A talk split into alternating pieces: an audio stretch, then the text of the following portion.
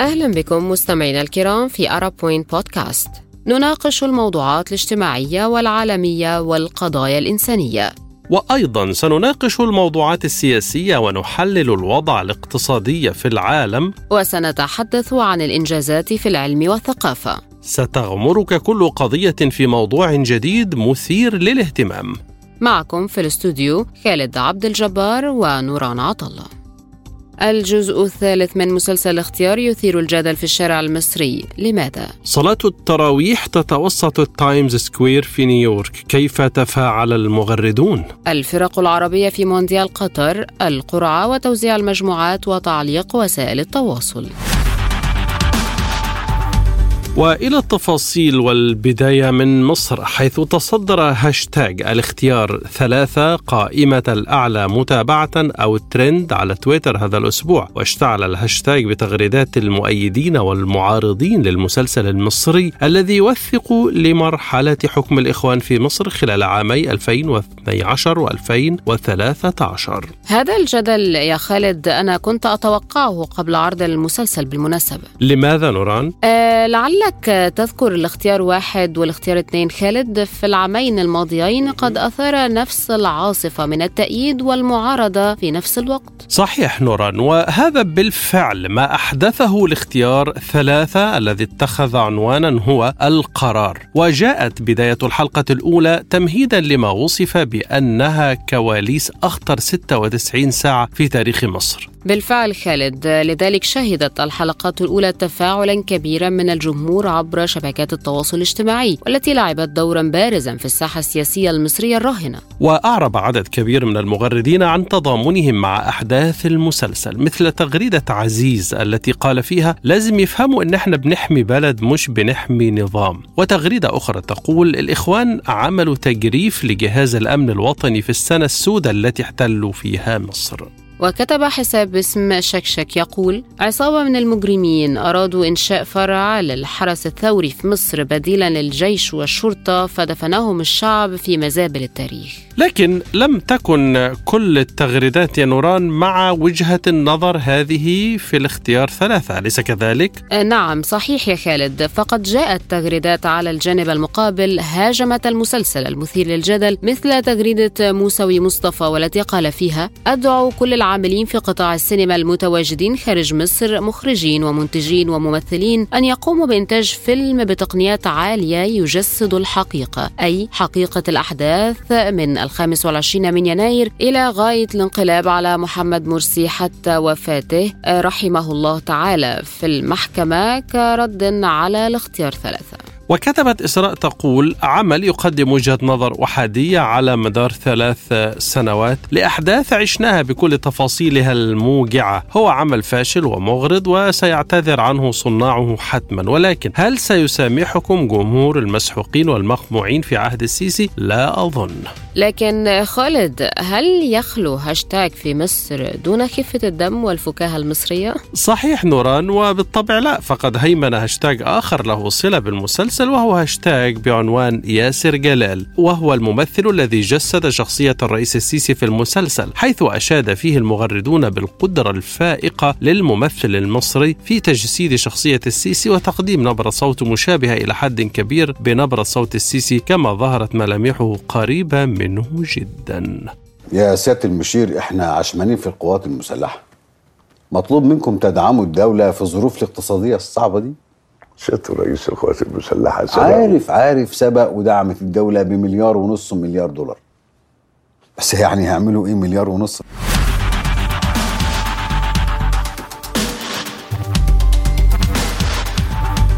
ضجت وسائل التواصل الاجتماعي بصور وفيديوهات لصلاة تراويح أقيمت مساء السبت الموافق 2 أبريل نيسان، أول أيام شهر رمضان، في ميدان تايمز سكوير الشهير في مدينة نيويورك الأمريكية. نعم تابعت هذا الموضوع نوران، وقد ظهر في الصور مئات المصلين وهم مجتمعون في الميدان ويؤدون صلاة التراويح في مشهد وصف بأنه الأول في تاريخ الولايات المتحدة الأمريكية. خالد، هل تعلم أن ميدان تايمز سكوير هو أحد أكبر المراكز التجارية التي يقصدها السياح للاستمتاع بالأماكن الترفيهية هناك، ويقع في منطقة منهاتن في نيويورك؟ نعم صحيح، لكن ما رأيك أنت نوران في إقامة صلاة التراويح في هذا الميدان على الرغم من وجود مساجد كثيرة في المدينة الأمريكية الشهيرة والكبيرة؟ في الحقيقة خالد، سؤالك هذا وجهه أحد المغردين في هاشتاج حمل اسم التايمز سكوير ليجيب عليه واحد من منظمي هذا الحدث والداعين له على مواقع التواصل، قائلا إنه أراد أن تقام هذه الصلاة الخاصة في قلب المدينة لشرح ديننا لكل من لا يعرفون ما هو الإسلام. الإسلام هو دين السلام. لكن أحد المغردين رد عليه قائلا يوجد في نيويورك أكثر من 250 مسجدا، وهذا ما يجعلها الولاية الأولى من حيث عدد المساجد في أمريكا. المكان غير مهيأ للعبادة، والروائح الكريهة تأتي من كل اتجاه، بالإضافة الدعايات الخادشة أمامهم. لا أعتقد بأنه هذا مناسب للخشوع، فالعبادات لها أماكنها وخصوصا في البلدان غير الإسلامية. والله هذه وجهة نظر معقولة أيضا يا خالد، وأيدتها تغريدة أخرى يقول صاحبها أول ما تشوف الخبر يعجبك، لكن إذا فكرت فيها صراحة أبدا مو حلو تضايق الناس في نص الشارع وفي مليون مسجد فاتح وفوق كذا المكان كله أغاني. لكن هناك تغريدات أخرى رحبت بالفكرة، مثل تغريدة طلال العابد الذي قال للي يهاجمهم ويقول في مليون مسجد وضايقوا الناس ومن هذا الكلام. أولا الصلاة منسقة ومأخذين المساحة كفعالية وما هم في طريق أحد. ثانيا هذه طريقة للدعوة، وهي أول مرة بالتاريخ يصلون هنا ومنها يدعون للإسلام، وصاحب المبادرة داعية وهذا هدفه. نعم، وتغريدة الشتري يقول فيها أيضا أكثر الذي هاجموا الخبر هم أشخاص لو قلت لهم في حفلة بنفس المكان بيفرحون، ولكن لأنها صلاة قالوا سببوا زحمة. طب والزحمة اللي بتسبب أو اللي بتتسبب من الحفلات والكرنفالات وش وضعها معك؟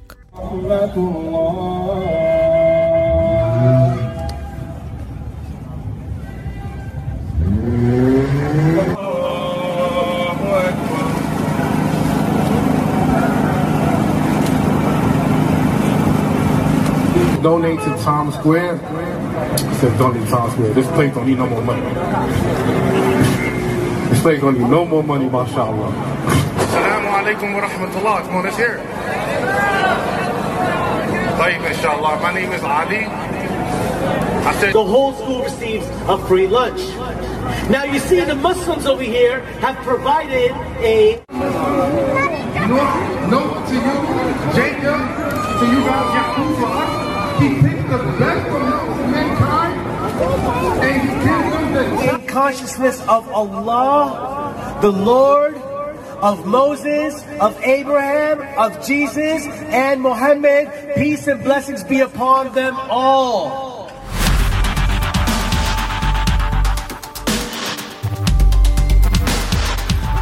تصدر وسم أو هاشتاج قرعة كأس العالم 2022 قائمة الأكثر انتشارا في الشرق الأوسط، حاصدا أكثر من 52 ألف تغريدة. لكن ما الحدث يا ترى؟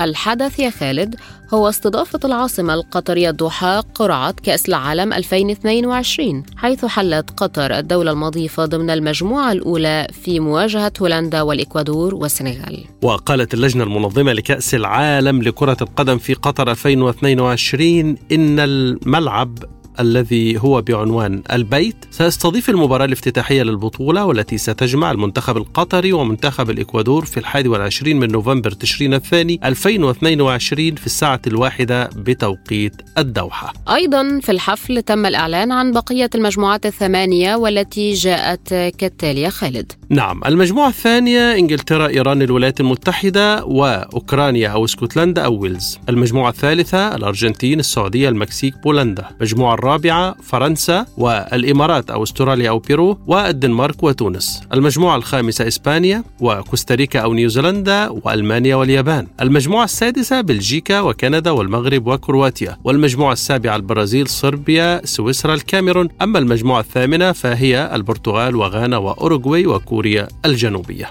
لكن وبالطبع ما لفت نظر واد مواقع التواصل هو موقع الفرق العربية في تلك المجموعات، أليس كذلك يا خالد؟ نعم نوران بالفعل، وهو ما دارت حوله معظم التغريدات كتغريدة عامر المري التي يقول فيها قرعة كأس العالم 2022 في قطر يبدو أن الحظوظ العربية قائمة، فقطر تستطيع تجاوز مجموعتها والسعودية إذا عملت إعداد قوي مع دعم جماهيري ممكن تذكرنا ب94، والمغرب حظوظها لا بأس بها، في حين تونس وإن شاء الله الإمارات إذا صعدت بإمكانهم إحداث مفاجأة على حساب الدنمارك. بالتوفيق في التنظيم لقطر. وكتب حسن حمود يقول الأرجنتين السعودية المكسيك بولندا، مجموعة في متناول الأخضر نسبيا للصعود للدور الثاني. إذن المنتخب الكندي سوف يتموقف في المكان الثاني من المجموعة السادسة، بهكذا نكون قد أنهينا القرعة الخاصة بكأس العالم الذي تعتقدينه دولة قطر في عام 2022. سوف تشاهدون 64 مباراة. إذن نستعيد المجموعات: المجموعة الأولى قطر، الإكوادور، السنغال وهولندا. في المجموعة الثانية المنتخب الإنجليزي، جمهورية إيران الإسلامية، الولايات المتحدة الأمريكية والفائز بمباراة الملحق الأوروبي. في المجموعة الثالثة أو تتكون المجموعة الثالثة من الأرجنتين السعودية والمكسيك وبولندا. في المجموعة الرابعة المنتخب الفرنسي والفائز بمباراة الملحق القاري الأولى الدنمارك والمنتخب التونسي. في المجموعة الخامسة المنتخب الإسباني والفائز بمباراة الملحق القاري الثاني صحبة ألمانيا واليابان. في المجموعة السادسة بلجيكا كندا والمغرب وكرواتيا. والمجموعة السابعة البرازيل صربيا وسويسرا والكاميرون. وفي المجموعة الأخيرة البرتغال، غانا، الأوروغواي وجمهورية كوريا الجنوبية.